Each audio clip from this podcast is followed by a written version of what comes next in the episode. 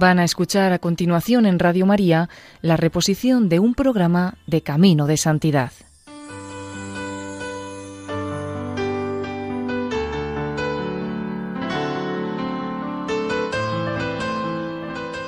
Bienvenidos al programa Camino de Santidad, realizado por el equipo de Radio María Virgen del Lledó en Castellón les ofrecemos el segundo capítulo dedicado a la vida de San Damián de Molokai.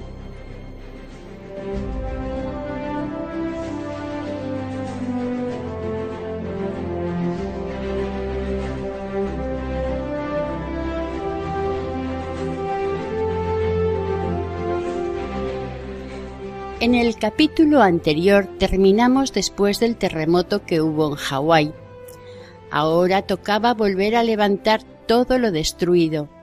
El padre Gulstan Robert llegó a la isla muy oportunamente. Aunque llegó cansado a Koala, después de, con permiso del obispo, visitar toda la isla para conocer a los padres que trabajaban en ella. El padre Damián le dio la bienvenida y le dijo que llegaba a tiempo. El otro le respondió que al menos podría descansar algunos días antes de ponerse a trabajar, a lo que nuestro santo le replicó que allí había trabajo para seis curas fuertes, por lo que había de ponerse inmediatamente a trabajar, y añadió Por lo pronto tenemos que emplearnos los dos donde las necesidades sean más urgentes. Más tarde repartiremos el campo de acción. Venga a mi mesa. Pruebe mi pan y el sabroso jamón. Cuénteme algo, duerma bien y mañana empezará la lucha. Aquí tendrá que ganarse el pan. El padre Gulstan pronto se dio cuenta de que tenía a su lado una máquina humana que le mantendría siempre en actividad. En Koala había mucho trabajo y juntos podían organizar mejor la vida de la parroquia. Casi inmediatamente empezaron a viajar en distintas direcciones. Una vez al mes se reencontraban y se comportaban como chiquillos alegres, aunque empezaron a llegarles desde Europa noticias preocupantes. En primer lugar, el Concilio Vaticano I, en el que había que decidir sobre la infalibilidad del Papa. Su obispo, Monseñor Megret, estaba allí más tarde llegaron las noticias de la guerra franco-prusiana que afectaba sobre todo a la familia del padre Gulstan. Nuestro santo se siente feliz entre los canacos, pero a pesar de esto hay algo que le deja insatisfecho. Con tantas obras en su distrito ha llegado a ser un buen carpintero, pero lo que ha realizado en el terreno espiritual, según él, no responde a sus exigencias. Esta situación tendrá que cambiar en los próximos años. El 4 de mayo de 1873 acudió el padre Damián a una convocatoria de misioneros en Huaylicu. Monseñor Megret les había reunido para consagrar una iglesia. El padre Damián percibió que el obispo estaba cansado y algo le rondaba la cabeza. Cuando terminó la ceremonia y la fiesta, los sacerdotes se quedaron solos. Monseñor empezó de repente a hablarles de los leprosos. Esto llamó mucho la atención de Damián. También en su propio distrito había entrado esta horrible enfermedad y había visto escenas desgarradoras cuando aquellos pobres enfermos perseguidos eran descubiertos por las autoridades y, por encargo del gobierno, eran arrancados de su familia. Los nativos hawaianos estaban viéndose afectados por enfermedades que fueron introduciendo los comerciantes y los inmigrantes chinos que iban a trabajar en las plantaciones. Miles murieron por la gripe, la sífilis y otras enfermedades que nunca les habían afectado a ellos. Esto incluyó la plaga de la lepra. Hacía algunos años que el gobierno había sido advertido de la rápida propagación de aquella enfermedad considerada entonces incurable. En 1865 el gobierno decidió tomar medidas drásticas y en un hospital de Honolulu se empezó el examen y control de las personas que tenían indicios de lepra. Al mismo tiempo se organizó en el norte de la isla de Molokai un centro de internamiento donde iban a ser recluidos todos los enfermos atacados por la enfermedad. Desde entonces se inició en todas las islas una verdadera caza de leprosos. Las víctimas trataron de esconderse lo mejor posible, ya que su detención significaba una despedida de su familia para siempre. Cuando se les descubría, los agentes no tenían compasión. Las separaciones eran dolorosísimas, siempre con muchos gritos y lloros, pero había que proteger a los sanos. Monseñor Megret le recordó a sus curas las necesidades, congojas y miserias de aquellos pobres enfermos. En Molokai vivían completamente aislados, en una lengua de tierra entre el mar y las montañas. El gobierno cuidaba de su mantenimiento, pero en todo lo demás los dejaba abandonados a su suerte. De vez en cuando Monseñor había mandado un cura allí pero siempre eran visitas breves por el peligro de contagio.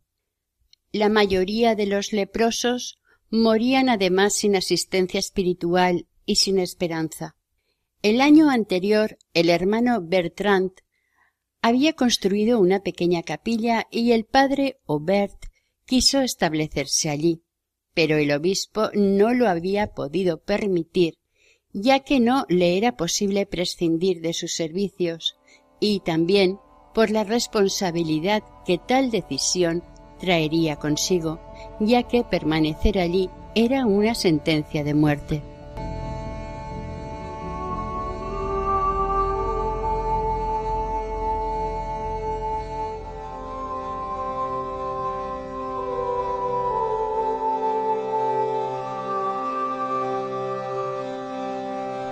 Mientras tanto, la tragedia de los leprosos no había dejado en paz al obispo, y precisamente cuando unos días antes quería ir a Bailuku, leyó en el diario Nuhou del 15 de abril de 1873 unas líneas que le impresionaron mucho.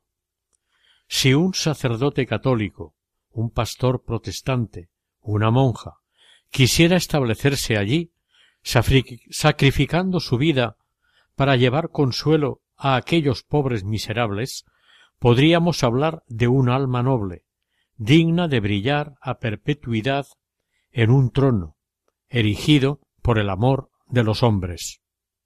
Estas líneas no se borraron de la mente de Monseñor.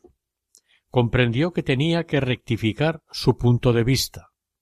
Los leprosos, en su prisión, siempre deben tener a su alcance un sacerdote. Entonces pensó en una solución que le parecía realizable, y les dijo a los jóvenes sacerdotes que tenía con él En este caso no quiero forzar a nadie, porque sería demasiado cruel, y tampoco quiero apelar a su voto de obediencia. Por lo demás, no es necesario que alguno de ustedes vaya a establecerse allí definitivamente. Podríamos organizar un sistema de relevo, de modo que ustedes puedan relevarse cada dos o tres semanas. Como él esperaba, sin ninguna vacilación, los cuatro estaban dispuestos a salir para Molokai. Ahora le correspondía al obispo elegir a uno de ellos para empezar. Eligió a Damián, que le parecía sano y de constitución fuerte.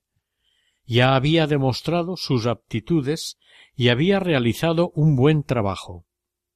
Por casualidad, o más bien providencialmente, el barco en que regresaba Monseñor a Honolulu tenía que hacer escala en Molokai para descargar allí un rebaño de bueyes y unos cincuenta leprosos, por lo que pensó que Damián podría aprovechar el viaje y conocer la leprosería.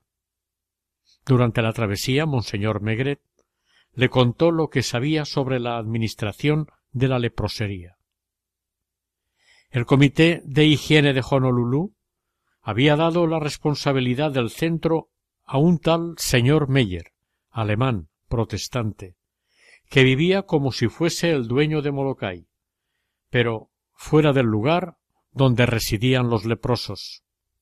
Le ayudaban un superintendente agregado y algunos hombres sanos, esposos de mujeres leprosas. Cuando llegó Damián a la isla, el superintendente adjunto era un leproso, llamado Cajujuli, y Damián tenía que tratar con Meyer y con él. Cuando un barco amarraba en el embarcadero de la leprosería de Calaupapa y los enfermos eran llevados a tierra, inmediatamente se veían rodeados por un gran número de cristianos enfermos, que también aquí llevaban su rosario al cuello, y por otros enfermos.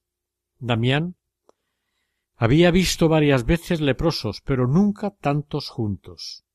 Tampoco había presenciado nunca un desembarco de leprosos proscritos, que llegaban al lugar de su destierro con la desesperación pintada en la cara, mientras alrededor de ellos la gente grita y llora. En este ambiente extraño, Damián se sintió intranquilo, miraba a unos y a otros, y nadie parecía preocuparse por los enfermos que acababan de llegar. ¿Qué iba a ser de ellos? ¿A dónde irían a parar? Damián no se podía parar. Seguía a su obispo camino del pueblo de Calawao, que está a una hora de distancia, donde vivían la mayoría de los leprosos y donde el hermano Bertrand había construido una capilla. El camino está lleno de subidas y bajadas. Le seguían, como una procesión desordenada, un número de nerviosos enfermos que a su vez iban precedidos por algunos otros que querían anunciar la llegada del obispo de Calawao. Cuando llegaron a la capilla, los pocos que pudieron entrar en ella rezaron una corta oración y después salieron afuera para charlar a la sombra de un árbol de allí llamado Pujala. La alegría que tenía el obispo de poder ayudar a todos aquellos enfermos se veía ensombrecida por la preocupación por sus jóvenes sacerdotes, que tantas veces estarían en contacto con estos seres de aspecto tan repugnante. Damián tenía los ojos clavados en sus caras desfiguradas, en sus ojos inflamados, sus labios hinchados, sus llagas purulentas y las manos sin dedos. En su corazón luchaban la repugnancia y la compasión. Oyó a los enfermos que suplicaban por un sacerdote y las palabras tranquilizadoras del obispo diciéndoles El padre Damián quiere sacrificarse por el bien de vuestras almas. Aún no tiene vivienda, pero le procuraremos una y mientras tanto pasará la noche al abrigo de este Pujala. Aunque tiene que seguir a disposición de sus superiores, os aseguro que ya no os dejará abandonados. Damián asintió con la cabeza.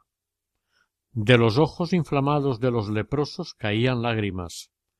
Se arrodillaron y Monseñor, conmovido, bendijo a los más afligidos de sus hijos. Después todos acompañaron al obispo hasta el barco, al que subió totalmente desolado por tan tristes impresiones. Mientras Damián volvía a Calawao, los que le acompañaban le fueron contando situaciones sobre la miseria tan espantosa en la que vivían. Por la noche descansó debajo del Pujala, sintiéndose más solo que nunca. No podía dormir y, rezando, trató de librarse de las ideas inquietantes que le asaltaban. Por su propia voluntad había dicho sí, y esto implicaba que debía seguir a Cristo, no sólo en Jerusalén, sino también en el monte Calvario. La intranquilidad de su corazón, los bichos que pululaban por allí, los pájaros que cantaban en el Pujala, le impedían dormir, Así es que, en las primeras horas de la madrugada, fue a arrodillarse en la capilla. Poco a poco se fue sosegando. Cuando salió de la capilla, miró a su alrededor y se percató de que no sólo no tenía casa, sino que no tenía nada, salvo un crucifijo y un breviario. Para todo lo demás estaba a expensas de la ayuda de los leprosos. Lo primero que hizo fue ponerse en marcha para conocer la isla. Aquello era desolador. El suelo es árido y yermo. Las oscuras y siniestras montañas le produjeron una sensación de opresión que le duró largo tiempo.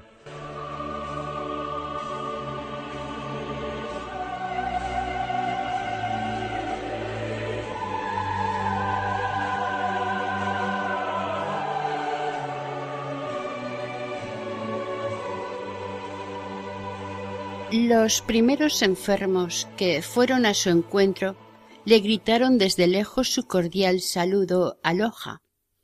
Le ofrecieron comida que apenas probó. El agua que le dieron a beber era sucia e insana. Se tuvo que morder los labios. Un misionero no debe ser nunca exigente. Después se acercó a las cabañas de hierba de los seiscientos leprosos. Para que entrara la luz y el aire normalmente sólo estaba el hueco de la puerta. De vez en cuando se asomaba a alguna choza, pero sólo un momento, porque aún tenía que acostumbrarse a la pestilencia que emanaba de aquellos cuerpos putrefactos. Sin embargo, poco a poco fue venciendo su repugnancia, encontrando valor para inclinarse sobre los enfermos que estaban tendidos en un suelo cubierto de hierba o en una estera sucia. No podía al igual que Cristo, devolverles la salud, pero sí podía ayudarles a curar sus almas y abrir para ellos la puerta de la felicidad eterna. En el corazón de esta pobre gente no faltaba la gratitud. Esto lo notaba Damián, cuando iba de puerta en puerta ofreciendo su propio corazón. Durante los siguientes días a su llegada iba viendo más claramente la imagen del infierno en que se encontraba. Los grupos de leprosos seguían llegando y lo primero que se les gritaba era que allí ya no había leyes. Pronto entendería el significado de aquellas palabras. La situación moral de los expulsados era mucho peor que su lepra. Vivían como animales, sin trabas, sin respetos, sin escrúpulos les habían arrojado y abandonado en Molokai como animales y como tales se comportaban. El gobierno se limitaba a darles alimentos que a veces estaban pasados y cada año un poco de dinero que nunca bastaba para comprarse lo estrictamente necesario de ropa y utensilios para casa. Nadie se preocupaba de ellos, ni siquiera tenían un médico por lo que para olvidar su miseria se emborrachaban. Habían encontrado las plantas qui y con sus raíces hervidas y fermentadas hacían el licor. Por las noches danzaban borrachos hombres y mujeres, algunos desnudos, se contorsionaban como locos. Esto afectaba tan dolorosamente a Damián que no podía dominar su ira se encaraba con la chusma danzante y severamente les reprochaba su bajeza. Su voz amenazadora hacía enmudecer el ruido. La fiesta terminaba de forma inesperada. Damián, triste, volvía debajo de su árbol. Cuando al día siguiente de la primera noche que esto sucedió fue a quejarse a los funcionarios públicos. Nueva decepción estos se encogieron de hombros. De la mañana a la noche visitaba a los enfermos. Donde podía era dulce y tierno, donde debía duro y severo. Cada vez que oía el uli uli, que es el instrumento de música que usan para las danzas paganas, cogía su vara y corría tras los borrachos bailadores, que desaparecían rápidamente, después de lo cual Damián rompía los jarros que contenían el licor. Los provocadores de todos estos excesos se convirtieron en sus más encarnizados enemigos. Por suerte eran pocos. Sin importarle lo más mínimo las reacciones de los provocadores, Damián no permitirá la existencia de ningún foco de inmoralidad. Él quería convertir de nuevo en seres humanos a estos seres animalizados y construir una comunidad como Dios manda. No todos los enfermos se dejaban influenciar por los paganos. Muchos de ellos se aferraban a Damián, que les transmitía la fuerza suficiente para soportar valerosamente sus sufrimientos, la confianza y la esperanza en una felicidad sin fin cuando hubieran llegado al límite de su dolor. Él era el único asidero que tenían y diariamente les suplicaban que se quedara con ellos para siempre. Damián pensaba en esta posibilidad. Día y noche su amor y resistencia eran puestos a prueba. Estaba rodeado de cadáveres ambulantes que no sólo estaban cubiertos de heridas en las que muchas veces había gusanos, sino también miles de piojos y chinches que no se podían quitar. A veces se sentía tan ahogado en sus sucias chozas que tenía que salir huyendo. Y cuando en el confesionario respiraba su mal oliente aliento, era una verdadera tortura. Casi todos los días fallecía alguno. Entre los olores y aquella horrible miseria moral era para pensarlo el quedarse. Damián dudaba. Si se queda, ¿Cómo podrá evitar el contagio? Sus superiores le han recomendado que sea prudente, pero ¿hasta dónde debe llegar la prudencia? ¿Debe ser antes la prudencia que la caridad? El padre Damián no se hace ilusiones. Algún día también aparecerán manchas en su cuerpo y pústulas que luego se abrirán. Un día su cara estará cubierta de heridas asquerosas se le hincharán los labios, se le caerán los párpados, se le pudrirán las manos y los pies, hasta el punto de que tal vez también él pedirá morir. Le espera todo esto a no ser que Dios le proteja. Pero a pesar de todo no ve otra solución que quedarse, ya que cientos de leprosos viven y mueren sin asistencia espiritual. Tal situación no debe volver a repetirse. Si quiere seguir a Cristo, debe tener el valor de enterrarse vivo allí. Cuando se lo comunica a sus superiores, el padre provincial y Monseñor Megret, estos no saben qué resolución tomar.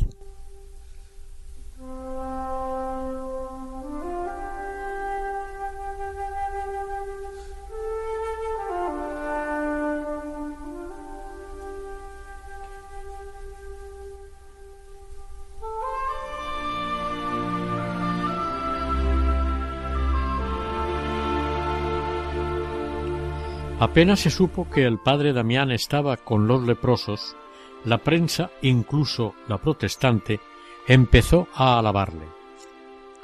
Un protestante escribió Tenemos que destacar un hecho que dice mucho más que mil discursos. Tenemos que hablar de un hombre, un hermano, que espontáneamente, sin dinero ni créditos, sin esperanza de ser premiado en este mundo, ha ido a dedicarse a los pobres leprosos de Molokai. Este es el verdadero Espíritu de Cristo. He aquí un amor inexplicable para el entendimiento humano.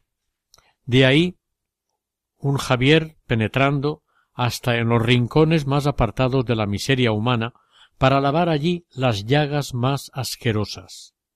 He aquí el héroe que se lanza al abismo para salvar a un pueblo. He aquí un Salvador que sacrifica su vida por sus prójimos y cuya obra caritativa supera a cualquier otra.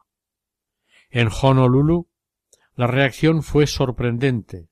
Doce personas que casualmente estaban reunidas, entre ellas diez protestantes, dieron inmediatamente cincuenta francos cada una como primera ayuda para el valiente sacerdote. Más tarde otros seguirían su ejemplo.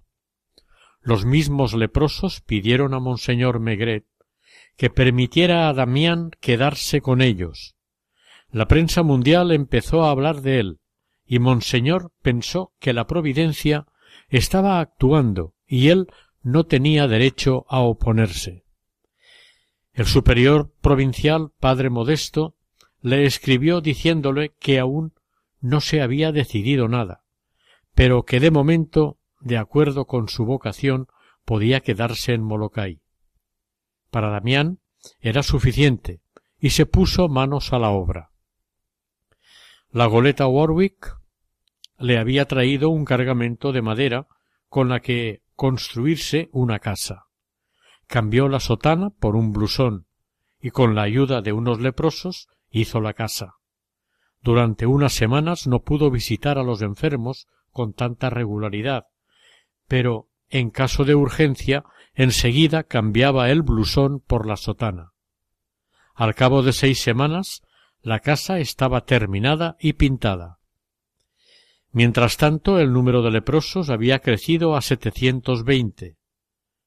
Para alegría suya le enviaron un ayudante blanco para cuidar a los enfermos, Mr. Williamson, también leproso, que había sido asistente del médico del Hospital de Leprosos de Cajili. Él sería el encargado de los casos más graves en el hospital que se había levantado en la leprosería. Ahora que ya daba por seguro que era el cura de aquella extraña parroquia, podía tomar medidas eficaces. Había aún mucho que hacer. Los enfermos, incluso los que tenían una choza, estaban hacinados de manera inhumana, no solamente debía tratar de salvar sus almas, sino también debía ayudarles materialmente, con una vivienda digna, mantas y ropa. Debía buscarles ocupación y dar nuevamente sentido a su existencia miserable. Muchas veces otros males se juntaban con la ya muy avanzada lepra, por lo que se hacía mayor la necesidad de alimentos y ropa. Además de los enfermos, había ayudantes, hombres y mujeres que no estaban afectados por la lepra, que fueron admitidos en su momento, pero que no tenían derecho a ser mantenidos. Así es que decidió ir a Honolulu para pedir ayuda. Allí fue muy bien acogido, incluso por los no católicos. Como él se daba a sí mismo, muchos estaban dispuestos a desprenderse de algunos de sus bienes.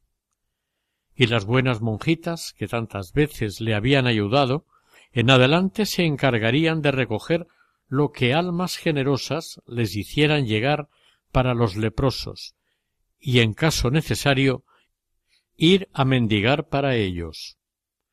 Con la bendición de su obispo y un fuerte estímulo del padre provincial, Damián regresó al centro de internamiento, lo suficientemente rico como para hacer en algunas partes de rey mago. Los leprosos reciben sus regalos con gratitud, le admiran, no le comprenden. ¿Por qué su camiano hace todo esto por ellos? ¿Para traerles a su religión, a su iglesia? Pero él no hace distinciones, también los leprosos protestantes reciben ampliamente su parte, si tienen necesidad, y no excluye a nadie en su visita diaria. En todas partes deja con su palabra cordial alguna alegría, un poquito de esperanza. No pide nada, no piensa nunca en sí mismo. Damián se siente un hombre feliz. Todavía le cuesta vencer su repugnancia, pero ¿Dónde ha encontrado tanto cariño, tantos corazones sensibles? Pronto su capilla se quedará pequeña.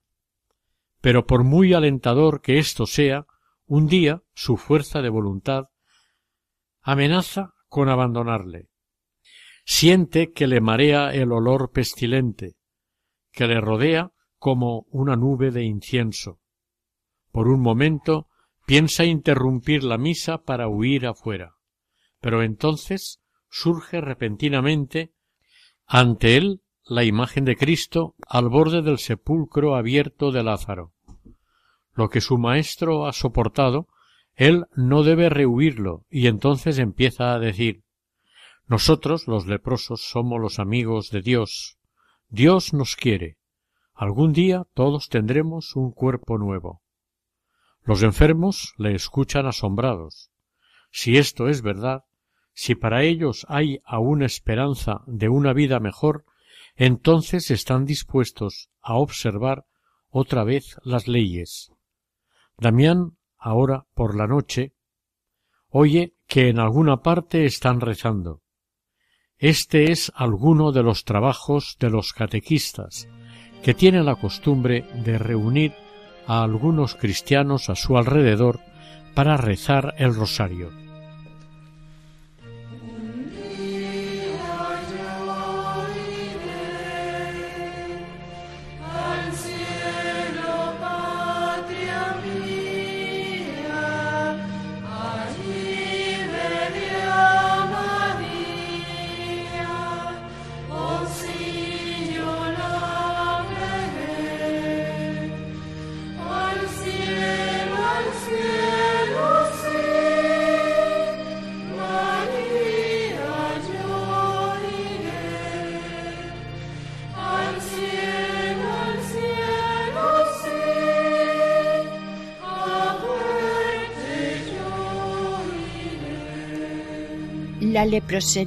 Es una parroquia muy singular.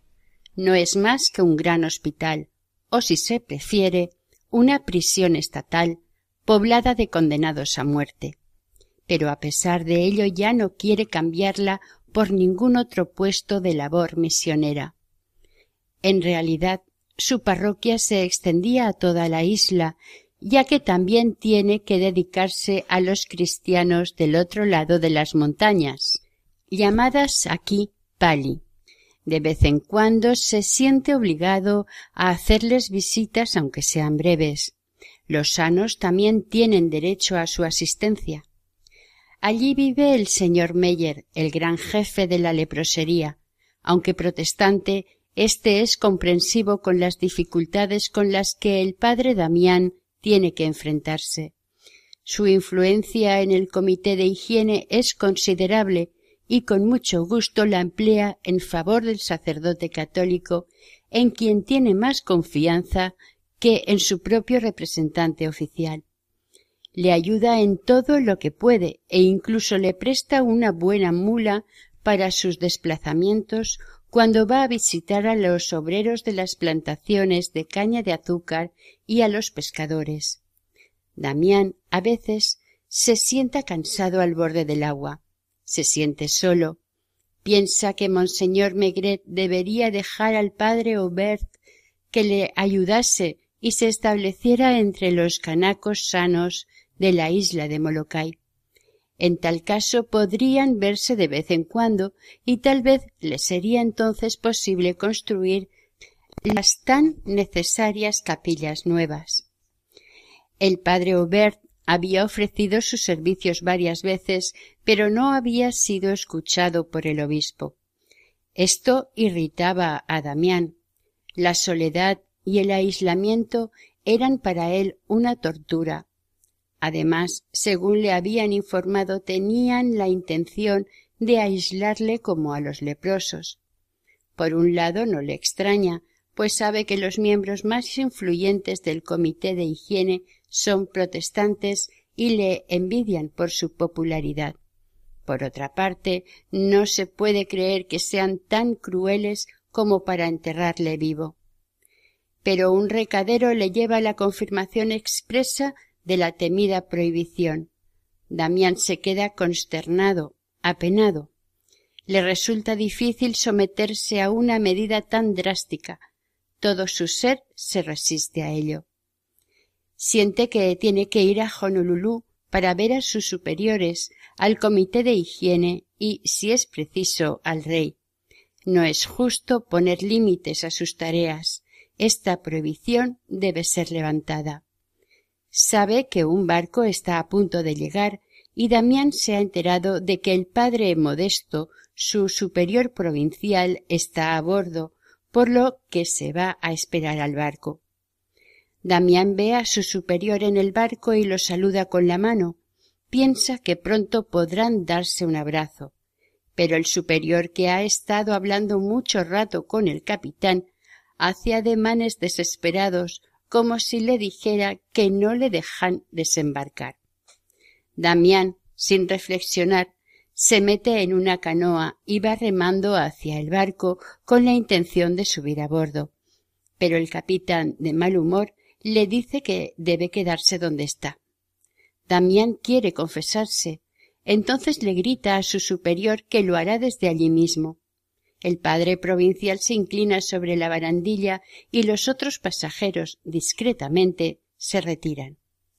Nuestro santo hizo su confesión como pudo y tuvo que contentarse con una bendición de su superior y unas palabras de consuelo en lugar de una larga conversación. Ese día fue para él oscuro como la noche. Semanas después, en plena noche, alguien le despierta. Esta vez no se trata de un leproso para pedirle que acuda a socorrer a un moribundo, sino de un hombre con un sombrero de paja y un pañuelo rojo alrededor del cuello. Damián tarda en reconocer en él a su buen amigo el padre Aubert pero cuando lo hace se echa a reír a carcajadas. Cuando se serenan, el padre Aubert le explica que un antiguo feligrés suyo que estaba gravemente enfermo le había hecho llamar y aprovechando la ocasión con mucha prudencia porque la policía estaba al acecho se había disfrazado para llegar hasta la leprosería. Había tardado tres horas y media en conseguir llegar allí. Estuvieron hablando hasta la madrugada y el padre Aubert le animó diciéndole que el cónsul de Francia estaba ocupándose seriamente del levantamiento de la prohibición que le impedía salir de la parte de la isla donde estaban los leprosos. Damián quedó muy agradecido a su amigo y le hubiera gustado retenerlo más tiempo, pero hubiera sido una imprudencia. Aquella visita y las noticias recibidas le llenaron de ánimo. Mientras tanto, los leprosos seguían llegando a la isla. Unos se conformaban pronto con su suerte, pero a otros les resultaba difícil resignarse.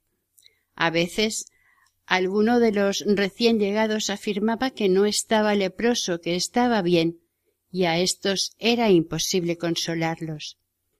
Damián sabía muy bien que con el diagnóstico de un médico había bastante para sentenciar a una muerte lenta a la persona a la que se acusaba de tener lepra.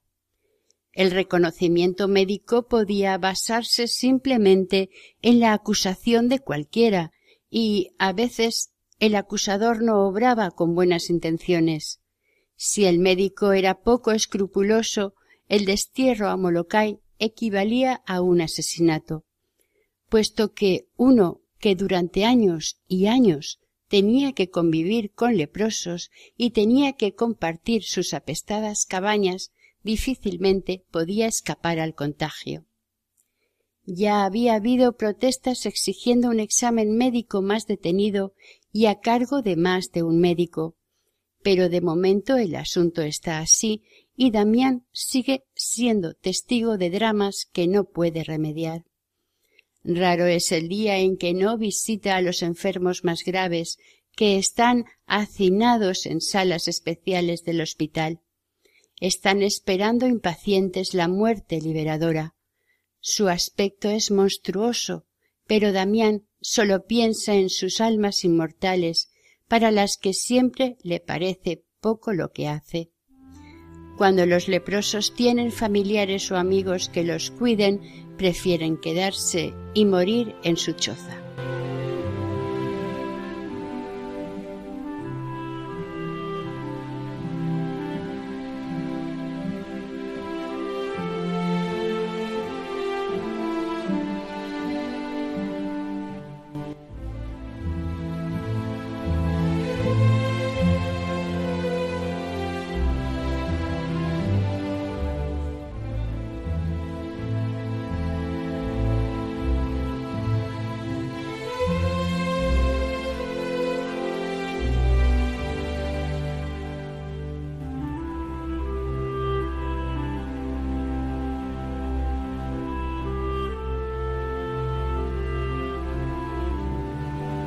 El padre Damián quiere ser grato a Dios, quiere ser leproso entre los leprosos.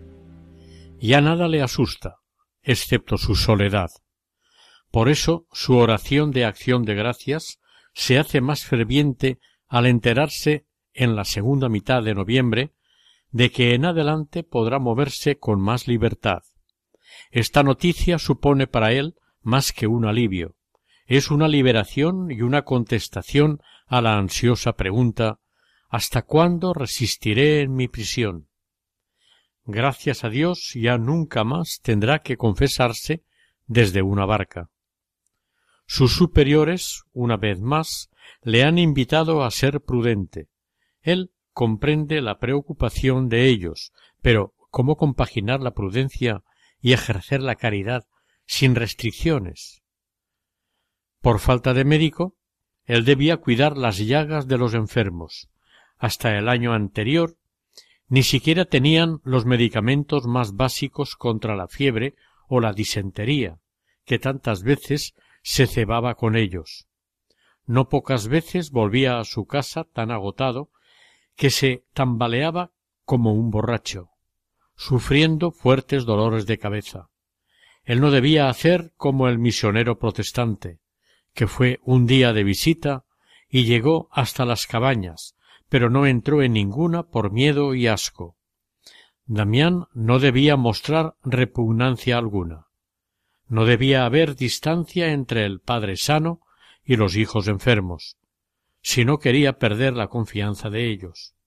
Los leprosos sólo podían creer en Cristo si veían vivir a Cristo en él. Ni siquiera se atrevía a decir no toquéis mis herramientas, cuando en alguna parte estaba serrando o martilleando. ¿Y cómo podría saber si habían chupado o no su pipa cuando la había dejado olvidada en algún sitio? Si queda libre de la enfermedad, dará gracias a Nuestra Señora y al Padre Celestial, pero si no, tendrá que resignarse ante lo inevitable. Tras una breve visita al rey, el padre Damián obtuvo la autorización del ministro de la gobernación para celebrar matrimonios civiles. Él quería formar una comunidad social bien ordenada. No podía limitarse solamente a una tarea espiritual. Buscaba sacar los valores positivos. Poco a poco consiguió convencer a los enfermos para que labraran sus parcelas y cultivaran batatas dulces. Esto le os ocupaba una parte del día y el ejercicio combate la paralización de los músculos. El gobierno les compraba las batatas, gracias a lo cual los enfermos que trabajaban obtenían algún dinero.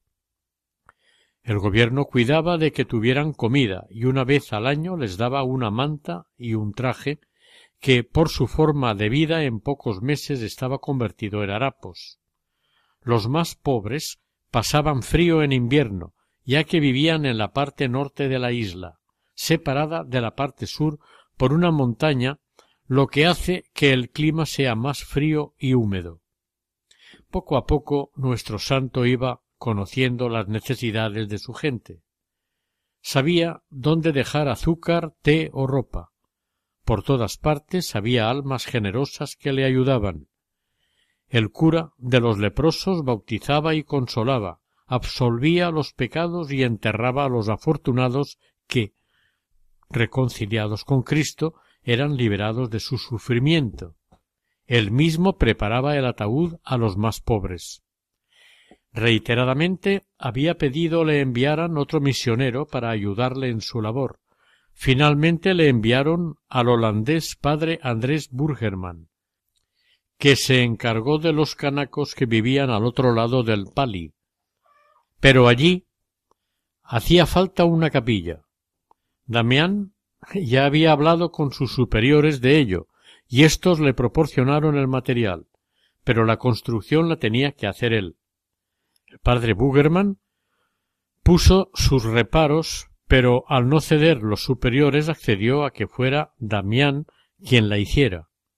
Mientras él se iba a construirla, se quedó el padre Andrés sustituyéndole en la leprosería, Al terminar la capilla, volvió a su tarea, empezando por visitar a sus enfermos de choza en choza. Cuando Damián llevaba algo más de un año en la isla, el temido viento del sur surgió de repente, destruyendo la mitad de las chozas, hechas de ramas, hojas y hierbas.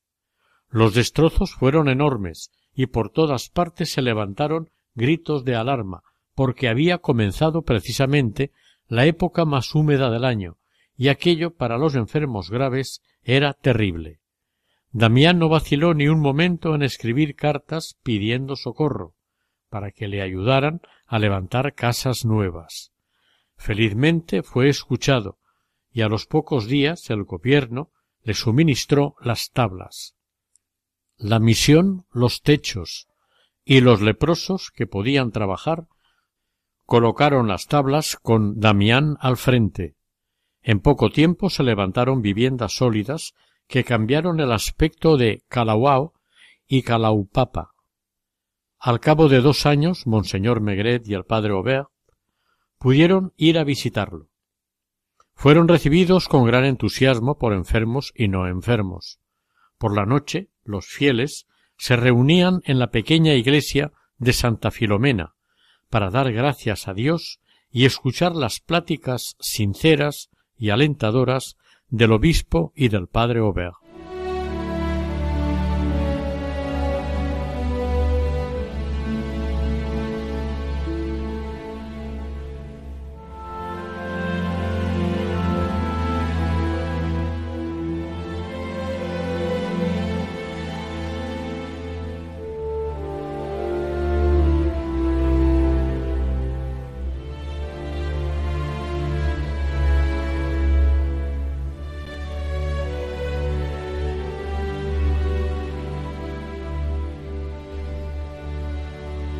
Los días siguientes visitó a los enfermos graves que no podían desplazarse.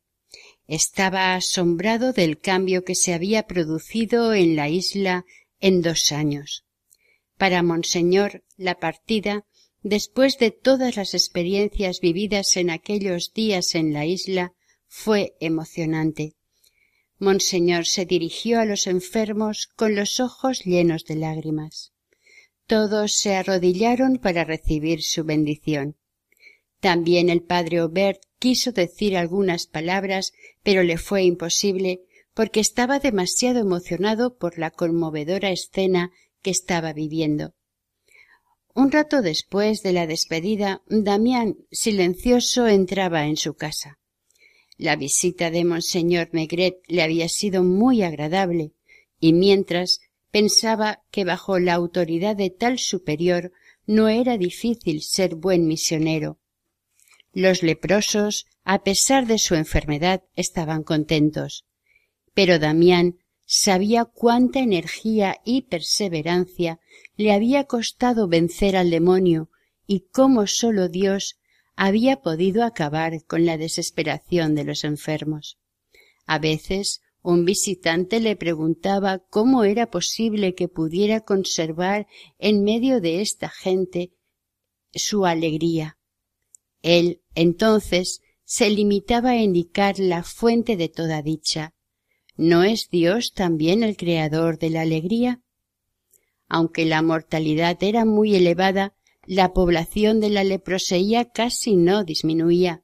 Damián tenía un gran consuelo la mayoría de los enfermos llegaban sin bautizar, pero muy pocos morían sin haberse convertido. Instituyó la adoración perpetua. Le emocionaba ver cómo estos leprosos desfigurados iban a arrodillarse ante el Santísimo Sacramento. Los que no podían desplazarse rezaban su media hora correspondiente en sus tristes cabañas pero Damián lo daba por bueno, con tal que se rezara continuamente. El 5 de enero de 1879, Ambrosio Hutchison, recién llegado a la leprosería, vio cómo salía de una barraca un hombre con una carretilla. Llevaba la cara medio tapada con un paño. La carga que transportaba hacia una covacha sin ventanas era un ser humano moribundo. volcó la carretilla y volvió con ella vacía sin mirar atrás. Hutchison volvió la cabeza, temblando ante la idea de que tarde o temprano tendría que morir de la misma manera. Mucho había hecho el padre Damián por mejorar las cosas, pero aún le quedaba mucho por hacer.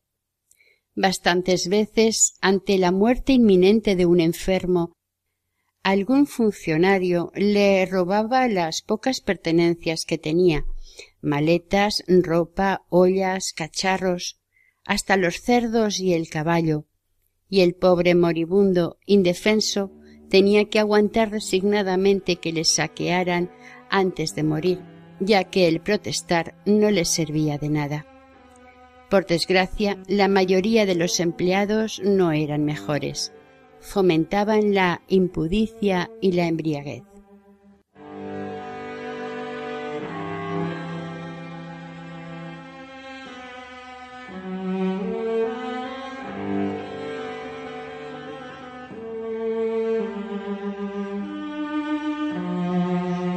Queridos amigos, terminamos por hoy y les invitamos a que se unan a nuestra oración.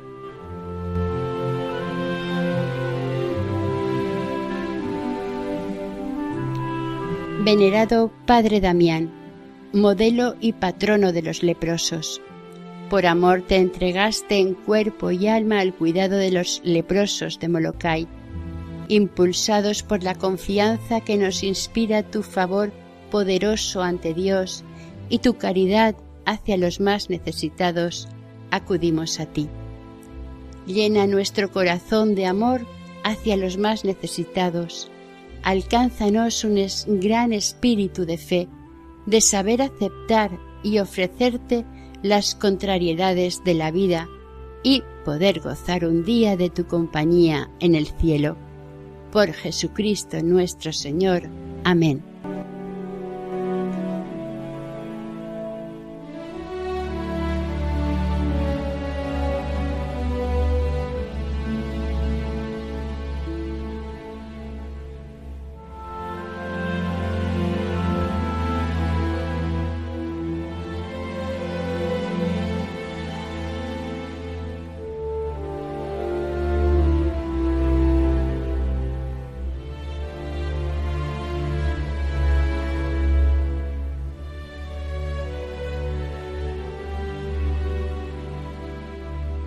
Finalizamos el programa Camino de Santidad que hemos dedicado a San Damián de Molokai en su segundo capítulo.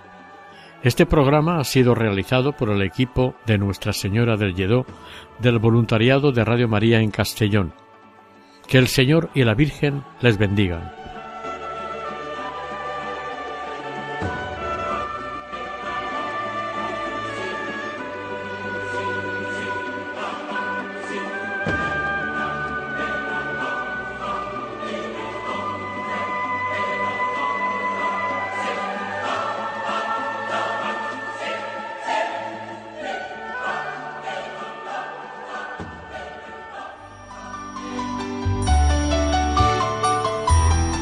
Así finaliza en Radio María la reposición de un programa de Camino de Santidad.